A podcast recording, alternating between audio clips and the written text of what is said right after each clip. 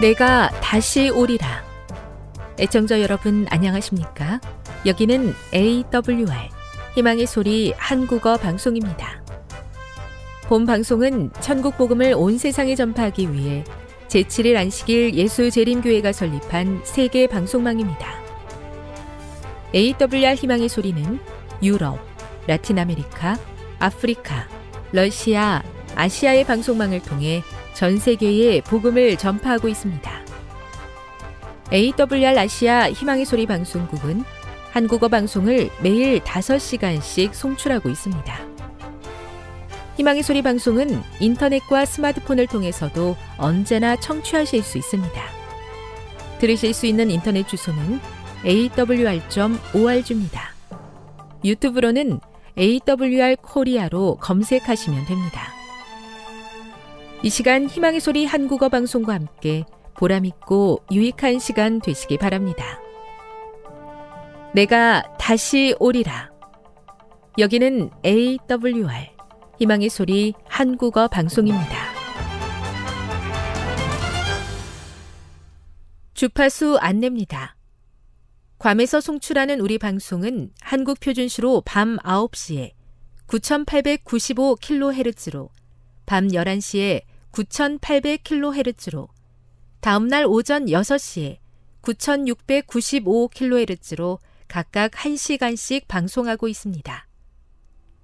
우즈베키스탄에서 송출하는 우리 방송은 한국 표준시로 밤 10시에 15670kHz로 타지키스탄에서는 밤 9시에 15505kHz로 송출하고 있습니다. 애청자 여러분의 많은 청취 바랍니다.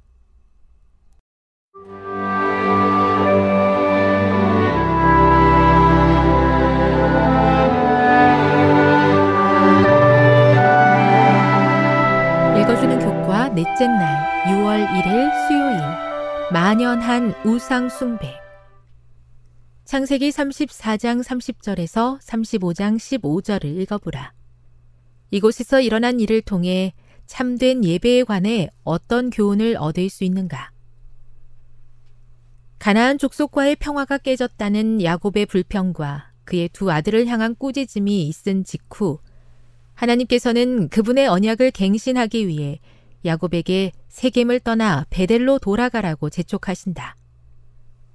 베델에 도착하면 야곱은 제단을 쌓아야 할 것이었다. 하나님의 명령 후에 가장 먼저 기록된 내용은 야곱이 자기 사람들에게 세겜에서 약탈해온 가나안 족속의 우상들과 라헬이 훔쳐온 가족 수호신을 버리라고 말한 것이었다. 이 모든 것들을 하나도 남김없이 없애는 것이 하나님과의 언약에 있어 중요한 것이었다. 하나님께 온전히 마음을 바쳤던 야곱의 믿음에도 불구하고 이런 우상들은 집안에 보관되었고 심지어 숭배의 대상이 되기까지 했다. 야곱이 가나안 족속의 영향을 피해 세겜을 떠나는 것만으로 충분하지 않았다. 야곱은 집안과 그에게 속한 사람들의 마음에서 우상들을 완전히 제거해야 했다. 회개의 과정은 그저 몸만 이곳에서 저곳으로 이 교회에서 다른 교회로 움직이는 것이 아니다. 정말 중요한 것은 우리가 어디에 살고 있는지와 상관없이 하나님의 은혜로 우리의 마음에서 그 우상들을 제거해 버리는 것이다. 왜냐하면 마음이 변하지 않는 한 무엇을 가지고도 우상을 만들어낼 수 있기 때문이다. 야곱이 하나님의 명령에 순종하여 그 말씀대로 행동했을 때 마침내 하나님께서 개입하셔서 그 사면 고을들로 크게 두려워하게 하심으로 아무도 야곱을 공격하지 않았다. 야곱은 그와 함께한 모든 사람들과 함께 예배할 준비를 마쳤는데 이는 가족의 연합이 회복되었음을 보여준다. 야곱은 이곳의 이름을 엘베델이라 불렀는데 이 이름은 하늘과 땅이 연결되어 있다는 표징으로 주어진 사닥다리 꿈을 떠올리게 했으며 한동안 깨어졌던 그 표징이 다시 회복되었음을 보여주었다. 엘 베델이라는 이름은 장소보다는 베델의 하나님을 강조한다. 하나님께서는 야곱에게 이스라엘이라는 이름을 상기시켜 주시면서 그를 축복하신다. 야곱에게 약속된 첫 번째 축복은 그가 번성하리라는 것이었다. 그를 통해 메시아의 씨가 이어질 것이며 여러 민족이 나오게 될 것이었다. 두 번째 축복은 약속의 땅을 가리켰다. 교훈입니다. 야곱의 가족에게 있었던 일을 통해 진정한 회개의 과정은 단순히 외부적인 환경을 바꾸는 것이 아니라 마음을 변화시키는 것임을 배우게 된다. 묵상. 창세기 35장 7절에서 야곱이 그 장소를 엘 베델이라고 이름 붙인 것의 중요성은 무엇입니까? 적용. 어떤 경우에 자기도 모르게 마음속에 우상 숭배가 자리 잡게 되나요? 어떻게 하면 그런 위험을 피할 수 있을까요? 영감의 교훈입니다. 이방 신상과 장식물을 매장함. 야곱이 하나님께서 자기를 다루신 놀라운 일들을 회고해 볼 때 그의 마음이 부드러워지고 그의 자녀들 역시 역사하시는 능력에 감동되었다. 그는 그들이 베델에 도착하면 그들 모두가 하나님을 예배하는 데 참여하도록 하기 위하여 가장 효과적인 방법으로 그들을 준비시켰다. 그들이 자기 손에 있는 모든 이방 신상과 자기 귀에 있는 고리를 야곱에게 주는지라. 야곱이 그것들을 세겜 근처 상수리 나무 아래 묻었더라. 부조화 선지자 206. 죄악 세상에서 살아가면서 저의 마음속에 알게 모르게 자리 잡은 수많은 우상들이 있습니다. 하나님과의 깨어진 관계를 회복하고 언약의 백성답게 살기 위해 저의 마음속에 있는 그 우상들을 과감히 버리게 도와 주시옵소서.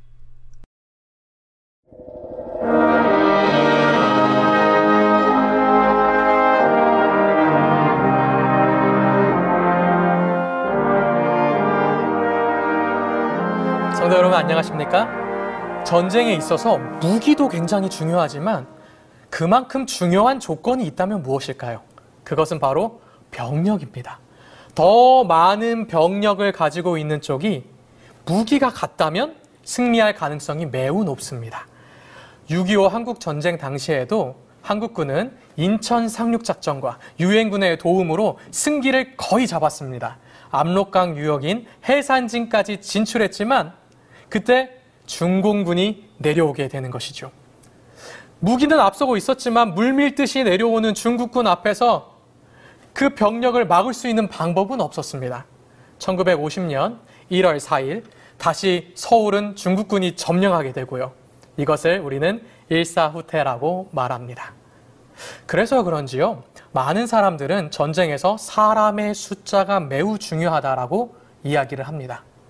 오늘 우리가 나눌 이야기의 전쟁 속 지휘관도요. 같은 생각을 하였습니다. 우리가 나눌 마지막 전쟁 이야기. 그것은 사무엘상 13장의 이야기입니다. 사무엘상 13장 8절로부터 14절의 말씀을 함께 봉독하도록 하겠습니다. 사무엘상 13장 사울이 사무엘의 정한 기한대로 이레를 기다리며 사무엘이 길갈로 오지 아니하매 백성이 사울에게서 흩어지는지라. 사울이 가로되 번제와 화목 제물을 이리로 가져오라 하여 번제를 드렸더니 번제 드리기를 필하자 사무엘이 온지라. 사울이 나가 맞으며 문안하매 사울이 가로되 왕의 행한 것이 무엇이뇨? 사울이 가로되 백성은 나에게서 흩어지고 당신은 정한 날 안에 오지 아니하고 블레셋 사람은 믹마스에 모였음을 내가 보았으므로 이에 내가 이르기를 블레셋 사람은 나를 치러 길갈로 내려오겠거늘 내가 여호와께 은혜를 간구치 못하였다 하고 부득이하여 번제를 드렸나이다. 사무엘이 사울에게 이르되 왕이 망령되이 행하였도다. 왕이 왕의 하나님 여호와께서 왕에게 명하신 명령을 지키지 아니하였도다. 그리하였더면 여호와께서 이스라엘 위에 왕의 나라를 영영히 세우셨을 것이오늘 지금은 왕의 나라가 길지 못할 것이라. 여호와께서 왕에게 명하신 바를 왕이 지키지 아니하였으므로 여호와께서 그 마음에 맞는 사람을 구하여 그 백성의 지도자를 삼으셨느니라 하고. 하나님의 부르심을 받고요, 목회직을 시작하면서 힘을 얻고 즐거웠던 순간들이 정말 많은데요, 많은 순간 동력자로부터 힘을 얻고 즐겁게 사역했던 순간들이 있었습니다. 그 순간들 중에서 가장 처음에 어떤 그런 경험을 했었는지를 떠올려 보게 된다면 바로 학생 전도사 시절이 생각이 납니다. 저는요, 동전 앞에 중화동 교회라는 교회에서 학생 전도사로 사역을 시작했습니다. 그때 당시에 저를 많이 도와주던 동역자들이 있었는데요, 그들은 다른 이들이 아니라 바로 고등학교 1학년, 2학년 여학생들이었습니다. 지금은 그 학생들이 막 자라나서 성인이 되었죠. 그 모습을 보니까 저의 그 작은 추억도 이제 역사가 된 게 아닐까 생각을 해봅니다. 그래서 당시의 역사를 다시 한번 생각해 보면요, 아이들과 정말 많은 추억이 있었어요. 2년이라는 시간을 함께 하면서 소그룹 전도회도 하고 초신자 아이들에게 선교도 하고 그 아이들 결국 침례도 주었습니다. 물론 그 아이들 전부가 교회에 남아있지는 않지만 지금 성인이 되어서도 저와 연락을 또 주고받고 또 훌륭하게 자라나서 교회 한 축을 담당하는 학생들도 있었습니다. 그때는 정말 밤을 새서요, 전도회 구상도 하고 연극 연습도 하고 또 함께 놀기도 하고 하던 시절이었습니다. 그래서 그런지요, 저는 그때의 추억으로 인하여 어떤 일을 할 때 가장 중요한 것은 사람이다 하는 생각을 하였습니다. 특별히 학생 청년반에서 마음이 통하는 사람 몇 명만 있으면 그 다음부터는 어렵지 않게 성장시킬 수 있다라고 생각했었습니다. 그런데 서울에 있는 그래도 중견 교회에서 지냈던 학생반의 경험과 지금 시골 교회 목회자로 부르심을 받을 때의 환경은 정말 완전히 달랐습니다. 왜냐하면 지금 제가 있는 곳은 많은 학생 청년들이 없을 뿐만 아니라 마음이 맞고 또 저를 적극적으로 지지해주는 젊은 세대도 전혀 없기 때문입니다. 한동안 저의 고민은 그것이었습니다. 좀 누가 나타나서 나를 도와줄까? 나를 도와줄 젊은 사람이 없기 때문에 사역이 어려운 건 아닐까 하는 생각들이었죠. 그런데 정말 사역을 함에 있어서 혹은 하나님의 일을 함에 있어서 중요한 것이 함께 돕는 사람의 숫자가 얼마인가인 것일까요? 오늘 우리가 함께 읽은 전쟁사 속에 이 전쟁의 지휘관인 사울도요, 같은 생각을 했습니다. 이 전쟁에 있어서 가장 중요한 것은 사람이다 라고 하는 생각입니다. 왜냐하면 지금 사울은 모중에 있어요. 전쟁 한가운데 있죠. 전쟁의 승패를 좌우하는 주된 요인 중에 하나는 병력입니다. 그것이 고대 사회로 갈수록 사람의 숫자가 곧 힘을 의미했습니다. 사울은요, 이전 암몬과의 전쟁에서 큰 승리를 거두었어요. 그리고 길갈에서 뭐가 되었어요? 왕으로 세움을 받았습니다. 그는 2,000명의 군사를 자신에게 두고요, 나머지 1,000명의 군사를 자신의 아들 요나단에게 주고 나머지는 다 해산해 버렸습니다. 왕의 친위대를 조직하고 나머지 군대는 집으로 돌려보내는 것이죠. 그는요, 큰 승리를 하고 왕의 기틀을 잡고 있는 것입니다. 왕권을 강화하고 있는 것이죠. 그런데 이스라엘에는 문제가 있었습니다. 그것이 무엇이냐면요, 아직도 이스라엘 영토 깊숙한 곳에는 블레셋 사람들의 전초 기지가 있고 그것을 수비하는 블레셋 군인 수비대가 있다고 하는 것입니다. 사울이요, 처음부터 전면전을 하려고 생각하지는 않았어요. 그랬다면 사울이 암몬과의 전투를 끝낸 이후에 그 병력을 해산시키지 않았을 것입니다. 그때 당시 모인 군대가 한 33만 명 정도 됐거든요. 다만 사울은 어떤 생각을 했냐면 이스라엘 진영 깊숙이 들어있는 이 블레셋 군대의 수비대들만 좀 몰아내자, 그리고 영토의 경계를 견고히 하자 하는 생각이었습니다.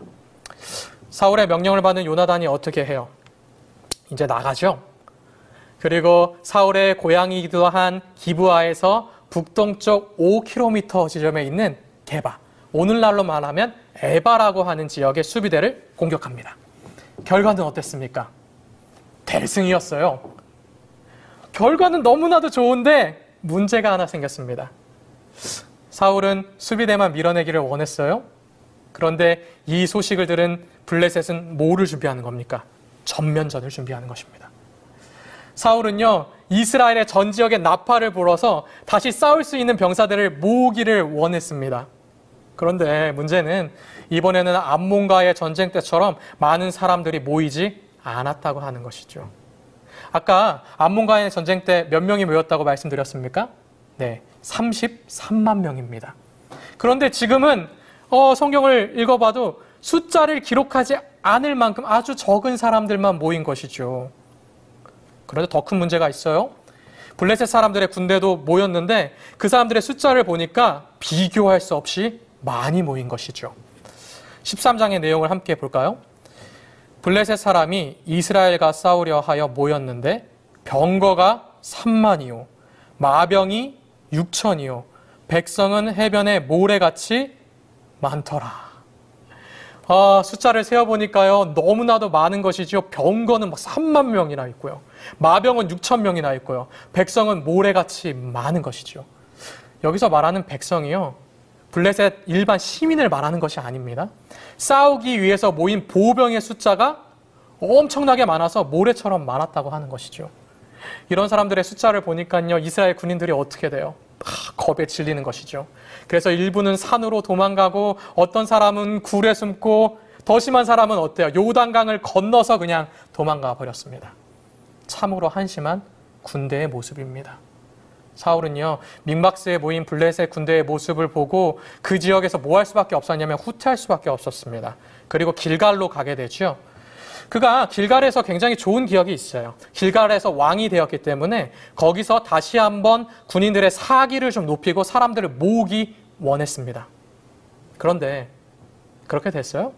아니요. 문제는 해결되지 않았습니다. 백성들은요 계속 떨고요. 이 문제를 해결해 주기를 기대했던 사무엘은 오지를 않는 것이죠. 이랫동안이나 기다렸는데 사무엘이 오지 않았습니다. 그랬더니 아주 큰 문제가 생겼죠. 백성들이 어떻게 하기 시작합니까? 그 조금 남아있던 백성들도 도망가기 시작하는 것이죠. 병력이 줄어드는 거예요. 가뜩이나 병사가 부족한데 이제 그 부족한 병사들마저 사라지는 것입니다. 인간적인 기준으로 한번 보면요, 이스라엘 군대가 블레셋 군대를 이길 수 있는 조건은 하나도 없습니다. 이전에도 이미 제가 설교를 통해 언급했듯이 이스라엘은 이때까지도 철기구를 제작할 수가 없었어요. 심지어 농기구도 철로 된 거를 갖기를 원하면 블레셋 지역의 대장간을 방문해서 이용했습니다. 당연히 이 철기 기술을 전해준다면 블레셋에게 위협이 됐기 때문에 블레셋은 이스라엘에게 절대로 이 철기 기술을 가르쳐주지 않았죠. 당시에 이스라엘 무기 상황이 얼마나 연약한지 우리 한번 살펴볼까요? 13장 22절입니다.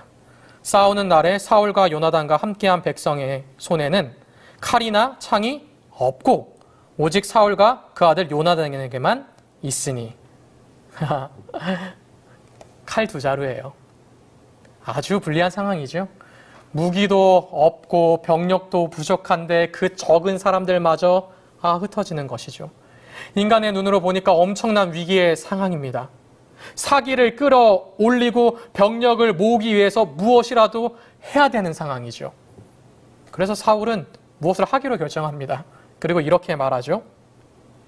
9절에 번제와 화목제물을 이리로 가져오라 하여 번제를 드려버립니다. 그는요 이 중대한 상황을 해결하려고 생각했습니다. 병력마저 잃으면 정말 가망성이 없으니 뭐라도 해야겠다 결심한 거죠. 자신의 힘으로 이것을 해결하려고 마음먹었습니다. 그리고 그는 잘못된 선택을 하게 되죠. 그는 하나님의 허락하신 제사장도 아니었습니다. 뿐만 아니라 사무엘은 제사를 위하여 기다리라고 얘기를 했습니다. 그 이야기를 이미 들었어요. 그러나 그는 기다리지 못했습니다. 왜요? 그가 믿고 의지하였던 사람들이 사라지는 것을 보았기 때문이죠. 히브리 원어 본문을 보게 되면 정한 기간이라는 말을 찾아볼 수는 없습니다. 이것은 후에 72력에서 삽입된 것으로 보입니다. 그러나 분명한 것은요, 사무엘은 정한 기간이 다 돼서도 도착하지 않았지만 바로 얼마 되지 않아서 왔다는 것이죠. 그리고 그 짧은 기간도 사울은 기다릴 수가 없었다는 것입니다. 본교의 주석도 이렇게 잘 표현해주고 있어요. 제사를 드리기로 약속한 기간이 지난 후에 곧 도착한 사무엘은 사울이 불순종하였음을 알았다. 제사가 끝나자마자 누가 왔어요? 사무엘이 왔어요. 그랬더니 지금 사울이 어떻게 합니까? 막 사무엘을 향해서 달려갑니다. 그리고 마치 굉장히 잘한 일을 한 것처럼 사무엘을 맞이하죠. 그는 이렇게 이야기합니다. 11절과 12절을 제가 읽겠습니다.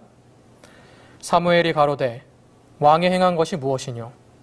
사울이 가로되 백성은 나에게서 흩어지고 당신은 정한 날 안에 오지 아니하고 블레셋 사람은 믹마스에 모였음을 내가 보았으므로 이에 내가 이르기를 블레셋 사람은 나를 치러 길갈로 내려오겠거늘 내가 여호와께 은혜를 간구하지 못하였다 하여 부득이하게 번제를 드렸나이다.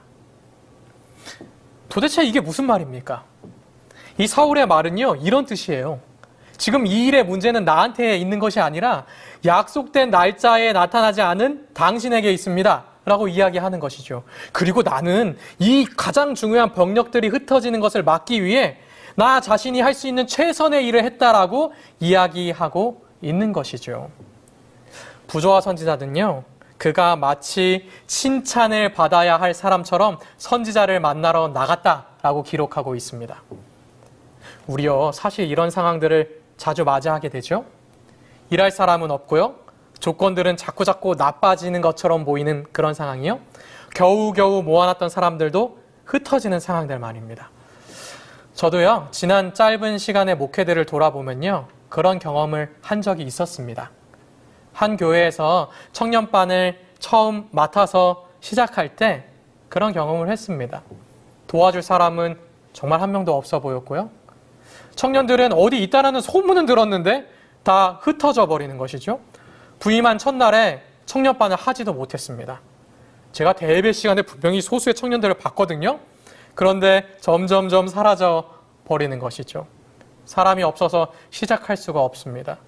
무엇이라도 내가 해야 될 것 같다라고 하는 것을 느꼈죠. 그동안 교회에 나오지 않은 청년들을 찾아갔습니다. 처음에는요, 그들이 좋아하는 것들을 같이 했습니다. 뭘 좋아하겠어요, 우리 청년들이요. 같이 게임도 좀 해주고 운동도 하고 밥도 먹었습니다. 나의 친화력으로 이 흩어진 사람들을 다시 모으리라 라고 생각했어요. 왜요? 청년반 하려면 누가 중요하기 때문에, 사람이 중요하기 때문에.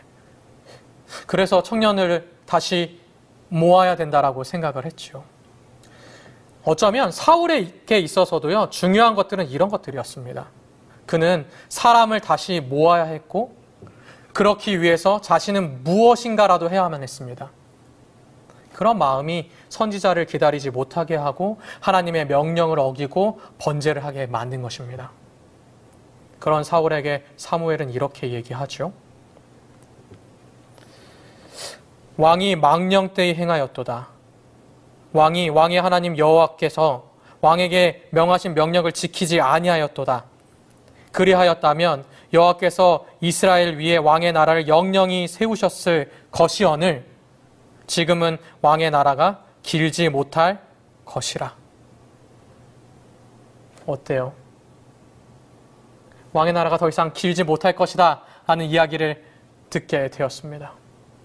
결국요, 이 일이 무엇을 드러내냐 하면요, 사람을 중요시하는 지도자는, 그런 사람은 얼마나 한 나라의 리더가 되는 것이 부적합하다라고 하는 것을 드러내는 것이죠.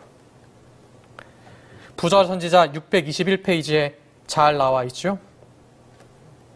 이제 그의 실수는 그가 하나님의 백성에게 그분의 대리자가 되기에 부적당하다는 것을 증거하였다. 그는 이스라엘을 그릇된 길로 인도할 것이다. 하나님의 뜻보다 오히려 자기의 의지가 지배적인 능력이 될 것이다. 저도 그런 부족한 사람이었습니다. 저 역시 늘 사람이 필요하다고 생각했어요.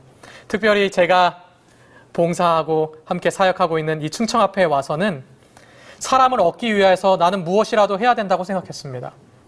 그래서 학생 청년들이 원하던 것을 해주고요. 함께 놀아주고요. 그들이 좋아하는 이야기를 해주는 것을 하려고 노력을 했습니다. 그런데 그러한 방법으로 결국 교회에 오는 청년들을 얻지 못했습니다. 물론요, 제가 그 청년들이랑 굉장히 친해졌을까요? 네, 친해졌어요. 저한테 카톡도 막 하고요. 문자도 하고요. 함께 놀자고 전화도 했습니다. 그러나 그들의 마음을 회심시킬 수는 없었고 그들의 발걸음을 교회로 이끌 수는 없었습니다. 나를 도와주는 사람을 얻지도 못했고요. 그렇다고 청년반을 시작할 수도 없었습니다. 그럼요. 정말 중요한 것은 무엇일까요? 무엇이 이를 성공시키는 것일까요? 사울은 거기서 실패하고 결국 다시 기브아로 물러납니다. 그가 사람을 얻기 위해서 여호와의 말씀까지 어기면서 했던 제사는 아무런 소용이 없었어요. 14장 2절에 보면 이렇게 말합니다. 이제 그에게 결국 몇 명의 사람이 남았다고요? 600명의 사람이 남았다고 말하죠. 이는요, 처음보다 더 악화된 상황을 보여주는 것입니다. 이제는 정말 빈약한 숫자만 남았어요. 여전히 칼과 창은 누구에게만 있어요? 요나단과 사울밖에 없어요. 그 어떤 조건도 이 전쟁을 승리로 이끌 수 없다고 말하고 있습니다. 오직 단 한 가지 조건만 제외하면 말이죠. 그 조건을 사울은 잊어버렸으나 그의 아들 요나단은 잊지 아니하였습니다. 요나단은요, 그의 병기 드는 소년과 단둘이 적진으로 침공하기로 결정합니다. 그리고 그는 이렇게 말합니다. 요나단이 자기 병기 든 소년에게 이르되 우리가 이 할례 없는 자들의 부대에게로 건너가자. 여호와께서 우리를 위하여 일하실까 하노라. 굉장히 중요합니다. 여호와의 구원은 사람이 많고 적음에 달리지 아니하였느니라. 여호와의 구원은 사람이 많고 적음에 달리지 아니하였느니라. 그들이 어떻게 승리할 수 있었을까요? 그 승리의 이야기를 부조와 선지자는 잘 설명해주고 있죠. 여호와의 구원은 사람이 많고 적음에 달리지 아니하였느니라. 인도자 하나님께 열렬히 기도함으로 저희가 어떻게 진격해 나가야 할지를 결정케 해주는 징표의 의견의 일치를 보았다. 그날에 단 2명이 블레셋 적진으로 쳐들어갑니다. 그리고 하나님을 의지했을 때 그곳에서 큰 승리를 경험하게 됩니다. 14장 17절을 보면 사울이 사라진 사람을 계수해 봅니다. 그랬더니 요나단과 그의 병기 든 자 단 2뿐이었습니다. 어떻게 승리할 수 있었을까요? 하나님이 승리하게 하신 것입니다. 부조와 선지자 623페이지에 하늘의 천사들은 요나단과 그 수행원을 보호하고 그들 곁에서 싸웠다. 하나님께서 이스라엘을 구원하기 위하여 역사하고 계심을 알았다. 하나님을 의지한 단 2명의 사람이 놀라운 승리를 이끌어냈습니다. 그럼 그 승리는 거기서 멈췄을까요? 아니지요. 그 승리는 계속 이어집니다. 절대로 멈추지 않지요. 이제 어떻게 됩니까? 계속해서 이어지는 이야기들을 보게 되지요. 이제 에브라임 이 산지에 숨어있던 사람들이 다 다시 돌아옵니다. 그리고 블레셋을 추격합니다. 사울이 사람을 그토록 얻고자 했을 때는 단 1명의 사람도 얻지 못하였으나 요나단과 그의 소년이 하나님을 의지하였을 때는 모두들 돌아와 그 전쟁을 함께 하였습니다. 저도요, 저의 힘으로 무언가 해봐야지 하였을 때 저는 청년들과 친해질 수 있었어요. 그러나 아무도 얻을 수 없었습니다.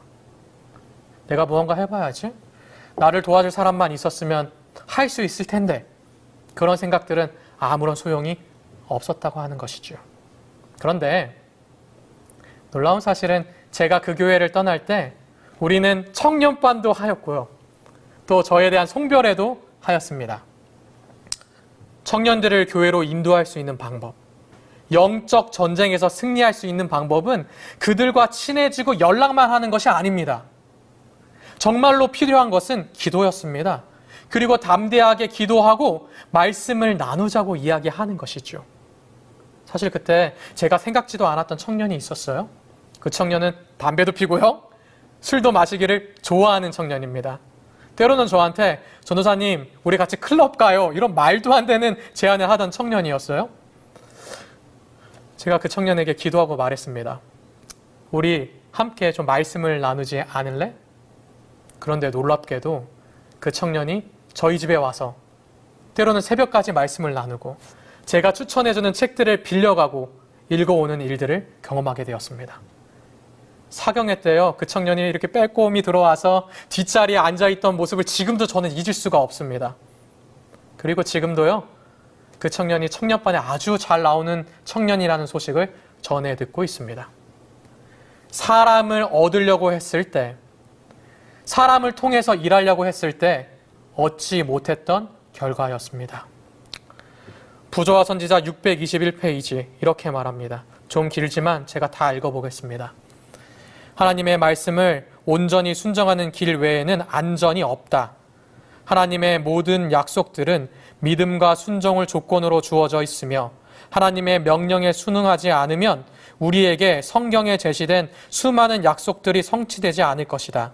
우리는 일시적 감정을 따르거나 사람들의 판단에 의지하지 말고 계시된 하나님의 뜻을 바라보고 우리 주위의 환경이 어떠하든지 상관하지 말고 하나님의 명확한 계명을 따라 행할 것이다.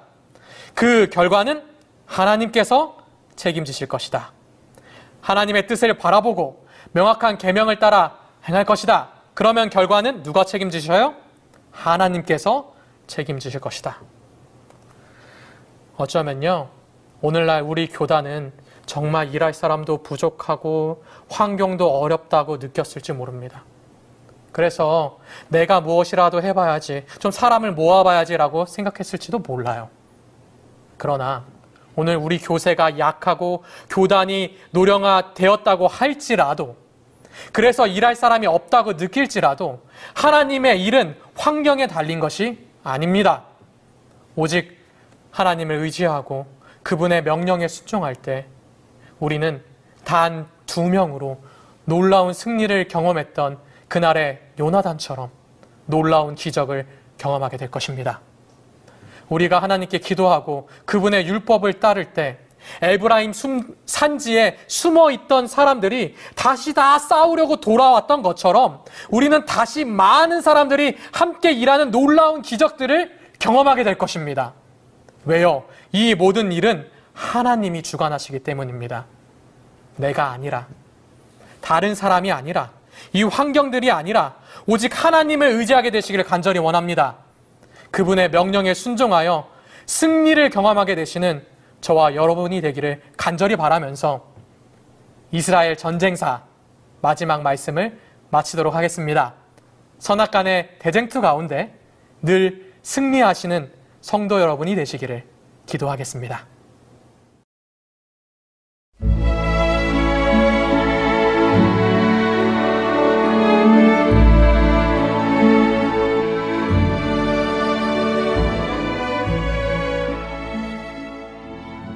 애청자 여러분 안녕하십니까?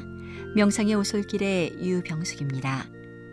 이 시간은 교회를 사랑하시고 돌보시는 하나님의 놀라운 능력의 말씀이 담긴 Ellen G. 화이트 교회 증언 1권을 함께 명상해 보겠습니다.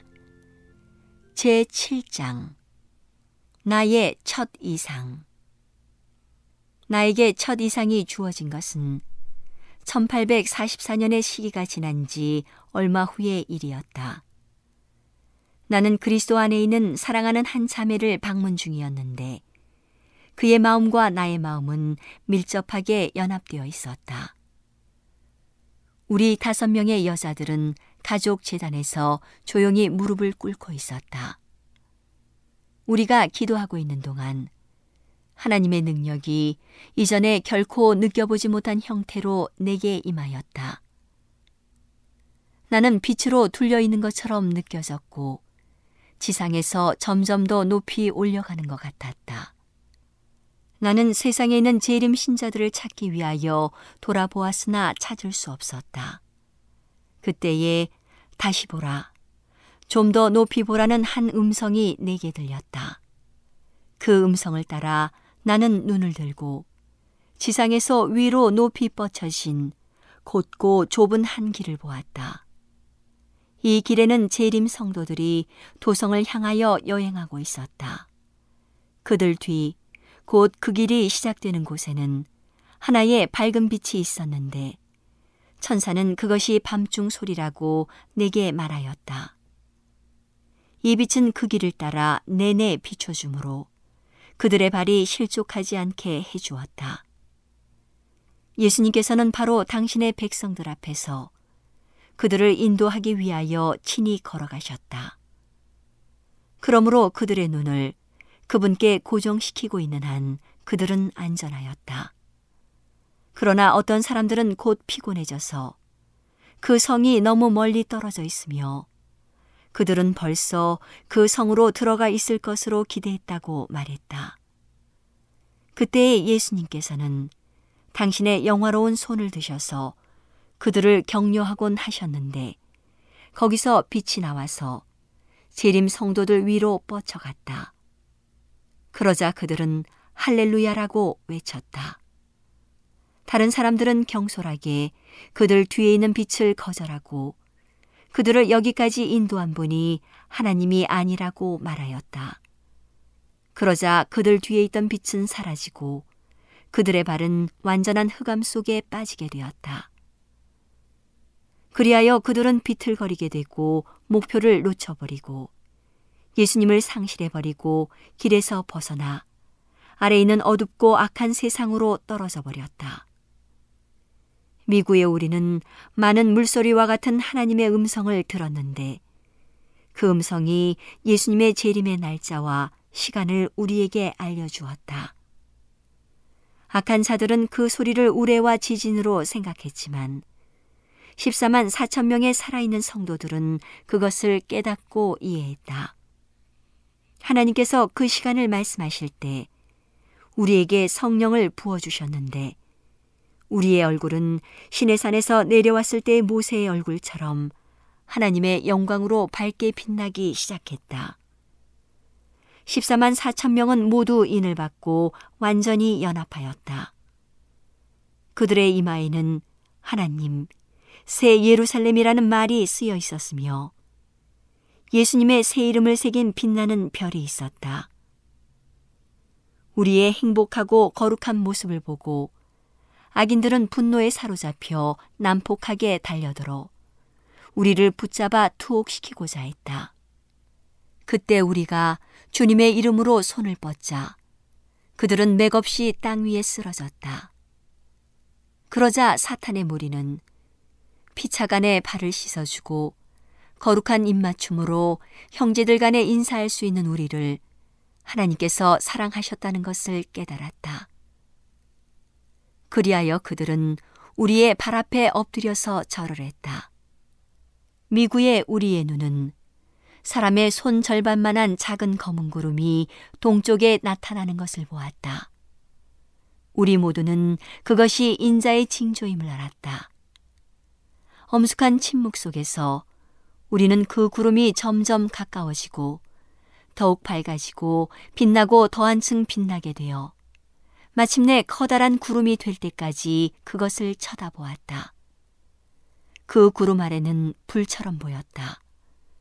그 구름 주위에는 수많은 천사들이 가장 아름다운 노래를 부르고 있었고 구름 위에는 무지개가 있었다.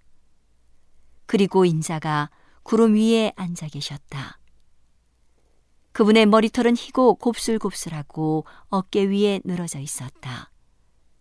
그분의 머리에는 많은 면류관들이 쓰여 있었다. 그분의 발은 불같은 모양을 하고 있었고 오른손에는 예리한 낫이 왼손에는 은나팔이 쥐어져 있었다. 그분의 눈은 당신의 백성들을 철저하게 살피는 불꽃 같았다. 그때 모든 사람들의 얼굴이 창백해졌으며 하나님께 거절당한 자들의 얼굴은 검은 빛이 되었다. 그리고 우리 모두는 누가 능히 서리요? 우리의 옷은 흠이 없는가라고 외쳤다. 천사들은 노래를 그쳤다. 무서운 침묵이 흘렀다. 그때 예수님께서는 깨끗한 손과 청결한 마음을 가진 자들은 서게 될 것이다. 내 은혜가 내게 족하다라고 말씀하셨다. 그러자 우리의 얼굴은 밝아지고 기쁨이 각 사람의 마음에 충만해졌다. 구름이 지상에 점점 가까워지는 동안 천사들은 더욱 높은 음조로 다시 노래를 불렀다. 예수님께서는 불꽃에 쌓여 구름을 타고 내려오시면서 그분의 은나팔을 부셨다. 그분께서는 자는 성도들의 무덤을 바라보신 후 당신의 눈과 손을 하늘로 향하시고 티끌 속에서 자는 자여 깨어라 깨어라 깨어라 그리고 일어나라고 부르짖으셨다. 그러자 큰 지진이 일어났다.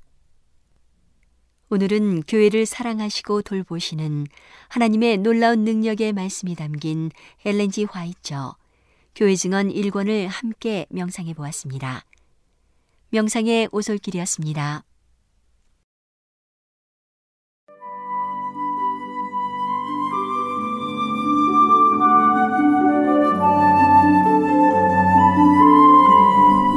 시청자 여러분 안녕하십니까?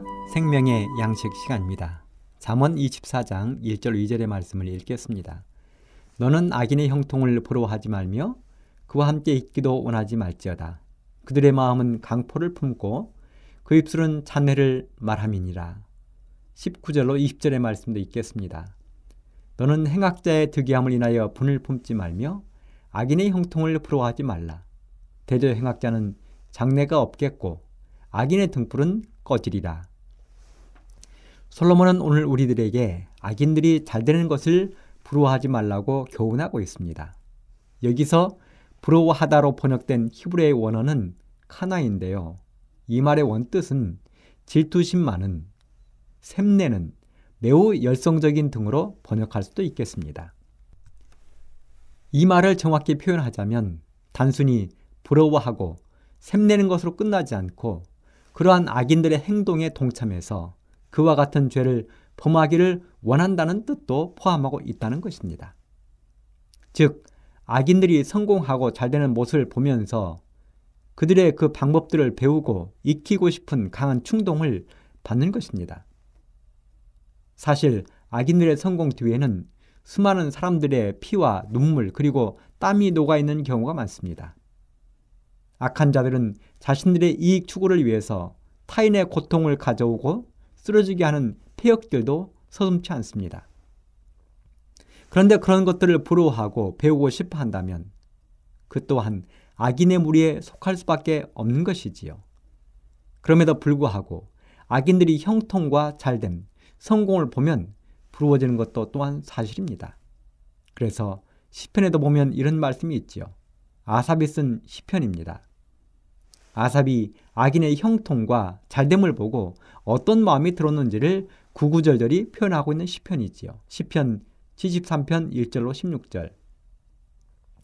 하나님이 참으로 이스라엘 중 마음이 정결한 자에게 선을 행하시나 나는 거의 실족할 뻔하였고 내 걸음이 미끄러질 뻔하였으니 이는 내가 악인의 형통함을 보고 오만한 자를 질시하였음이로다. 저희는 죽는 때에도 고통이 없고 그 힘이 건강하며 타인과 같은 고난이 없고 타인과 같은 재앙도 없나니 그러므로 교만이 저희 목걸이요 강포가 저희의 입는 옷이며 살찜으로 저희 눈이 솟아나며 저희 소득은 마음의 소음보다 진하며 저희는 능욕하며 악하게 압제하여 말하며 거만히 말하며 저희 입은 하늘에 두고 저희 혀는 땅에 두루 다니도다. 그러므로 그 백성이 이리로 돌아와서 잔에 가득한 물을 다 마시며 말하기를 하나님이 어찌 알랴 지극히 높은 자에게 지식이 있으랴 하도다. 볼지어다 이들은 악인이라. 항상 평안하고 재물은 더하도다. 내가 내 마음을 정의하며 내 손을 씻어 무죄하다 한 것이 실로 헛되도다. 나는 종일 재앙을 당하며 아침마다 징책을 보아도다. 내가 만일 스스로 이르기를 내가 이렇게 말하리라 하였다면 주의 아들들의 시대를 대하여 괴유를 행하였으리이다. 내가 어찌면 이를 알까 하여 생각한즉 내게 심히 곤란하더니. 여러분 어떻습니까? 아삽의 마음이 이해가 되고 공감이 가십니까? 아삽은 악인들이 잘 되는 것을 보고 거의 실족할 뻔했다고 했습니다. 여기서 말하는 악인들은 물론 하나님을 믿지 않거나 모르는 사람들입니다. 그런데 그 악인들은 하는 일마다 만사 형통하는 것입니다. 얼마나 잘 먹고 잘 사는지 살이 뒤룩뒤룩 쪄서 눈알이 튀어나오고 뱃살이 늘어질 만큼 되었다는 것입니다. 그러면 그 사람들이 죽을 때 고통이라도 받고 죽으면 속이라도 안 아플 텐데 죽을 때도 고통 없이 죽고 힘이 있을 뿐만 아니라 재앙도 없고 고난이 없는 것입니다. 사실 아삽의 이 표현은 그 당시만 그런 것이 아닙니다. 오늘 여러분 우리 주변을 한번 살펴보십시오. 불의의 재물을 쌓는 사람들이 얼마나 떵떵거리며 호사를 누리고 있는지를 말입니다. 통계적으로도 보면 우리나라에서 가장 건강하게 잘 살고 있는 사람들이 서울의 강남 지역 사람들이라는 것입니다. 왜 그렇습니까? 그렇습니다. 한국의 부자들이 몰려 사는 강남은 병원이나 여러 문화적인 혜택을 누리고 살기 때문에 그렇다는 것이지요. 그런데 재미있는 것은 다른 교회들은 몰라도 우리 재림교회는 강남에서 크게 부흥하지 못하고 있습니다. 왜 그럴까요? 다른 많은 이유들이 있겠지만 풍요롭고 넉넉한 생활을 하는 그들에게 하늘은 결코 흠모의 대상이 아닌 것입니다. 어찌되었든 아삽이 바라보는 악인들의 삶은 망하고 찌그러지고 어려운 삶이 아니었습니다. 모든 일이 형통하고 잘 되어서 오히려 하나님을 조롱하는 삶이었습니다. 그래서 이런 모습을 바라본 시인 아삽은 하마터면 미끄러지고 넘어져 실족할 뻔했다고 했습니다. 쉽게 표현하자면 그들의 삶이 너무 부러워서 하마터면 하나님을 떠나거나 잊어버릴 뻔했다는 것입니다. 만일 시인이 여기까지만 쓰고 말았다면 정말이지 하나님은 계시지 않는다는 말이 맞았을지도 모르겠습니다. 하지만 시인은 계속해서 이렇게 기록하고 있습니다. 다음이 중요합니다. 시편 73편 16절 19절. 내가 어찌면 이를 알까 하여 생각한즉 내게 심히 곤란하더니 하나님의 성소에 들어갈 때에야 저희 결국을 내가 깨달았나이다. 주께서 참으로 저희를 미끄러운 곳에 두시며 파멸에 던지시니 저희가 어찌 그리 졸지에 황폐되었는가 놀람으로 전멸하였나이다. 대저 주를 멀리하는 자는 망하리니 음녀같이 주를 떠난 자를 주께서 다 멸하셨나이다. 하나님께 가까이함이 내게 복이라. 내가 주 여호와를 나의 피난처로 삼아 주의 모든 행사를 전파하리이다. 그렇습니다. 시인은 수많은 고민 끝에 밤을 새워 고민한 끝에 마침내 정답을 알았습니다. 그런 정신이 번쩍 들었습니다. 하나님의 성소에 들어가서 정신을 차렸습니다. 그 정답은 악인들의 결국은 파멸이라는 것입니다. 졸지에 멸망한다는 것입니다. 전멸한다는 것입니다. 하나님께서 멸하신다는 것입니다. 그래서 정신이 번쩍 든 시인이 말하기를 하나님께 가까이함이 내게 복이라. 내가 주 여호와를 나의 피난처로 삼아 주의 모든 행사를 전파하리다 하고 위대한 고백을 한 것입니다. 그렇습니다. 악인의 결국은 파멸입니다. 이 땅에서 아무리 떵떵거려도 그들의 결국은 파멸입니다. 그래서 다윗도 시편 1편 4절에 악인은 그렇지 않음이여 오직 바람에 나는 겨와 같도다 라고 고백을 한 것입니다. 여러분, 우리가 악인들을 부러워하지 말아야 할 이유가 있습니다. 첫째는 악인은 경각간에 망할 것이라고 욥기 20장 4절에 말했습니다. 둘째, 시편 75편 8절에 보면 하나님의 진노로 단번에 무너질 것이라고 했습니다. 셋째, 시편 92편 7절에 영원히 멸망할 것이라고 했습니다. 넷째, 잠언 21장 43절에 악인의 형통은 죄악이라고 했습니다. 다섯째, 이사야 5장에 보면 장차 심판의 대상이 된다고 이야기했습니다. 청자 여러분, 사실 이 땅에서 솔로몬보다 더 부귀영화를 누려본 사람이 얼마나 되겠습니까? 성경 곳곳에 나타난 솔로몬의 부귀영화는 상상하기조차 어렵습니다. 그런데 그 솔로몬이 우리들에게 교훈하고 있습니다. 악인의 형통을 부러워하지 말라고, 그와 함께 있기도 원하지 말라고 말입니다. 그 이유는 우리는 하늘을 소망하는, 하늘을 꿈꾸는 사람들이기 때문에 그렇습니다. 이 시간을 마치겠습니다.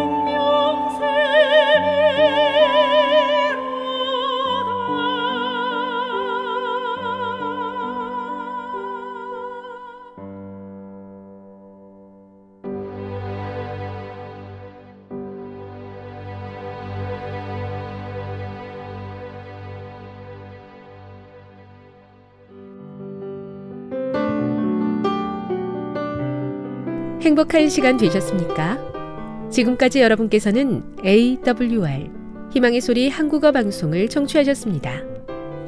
방송을 청취하시고 문의를 원하시는 분은 우편번호 02461 대한민국 서울시 동대문구 이문로 1길 11 희망의 소리 방송부 앞으로 편지나 엽서를 보내주시거나 지역번호 02-3299-5296-8번으로 전화주시기 바랍니다. 지금까지 함께해 주신 애청자 여러분들께 감사드립니다. 애청자 여러분, 다음 이 시간까지 하나님 안에서 늘 평안하십시오. 감사합니다. 내가 다시 오리라. 여기는 AWR 희망의 소리 한국어 방송입니다.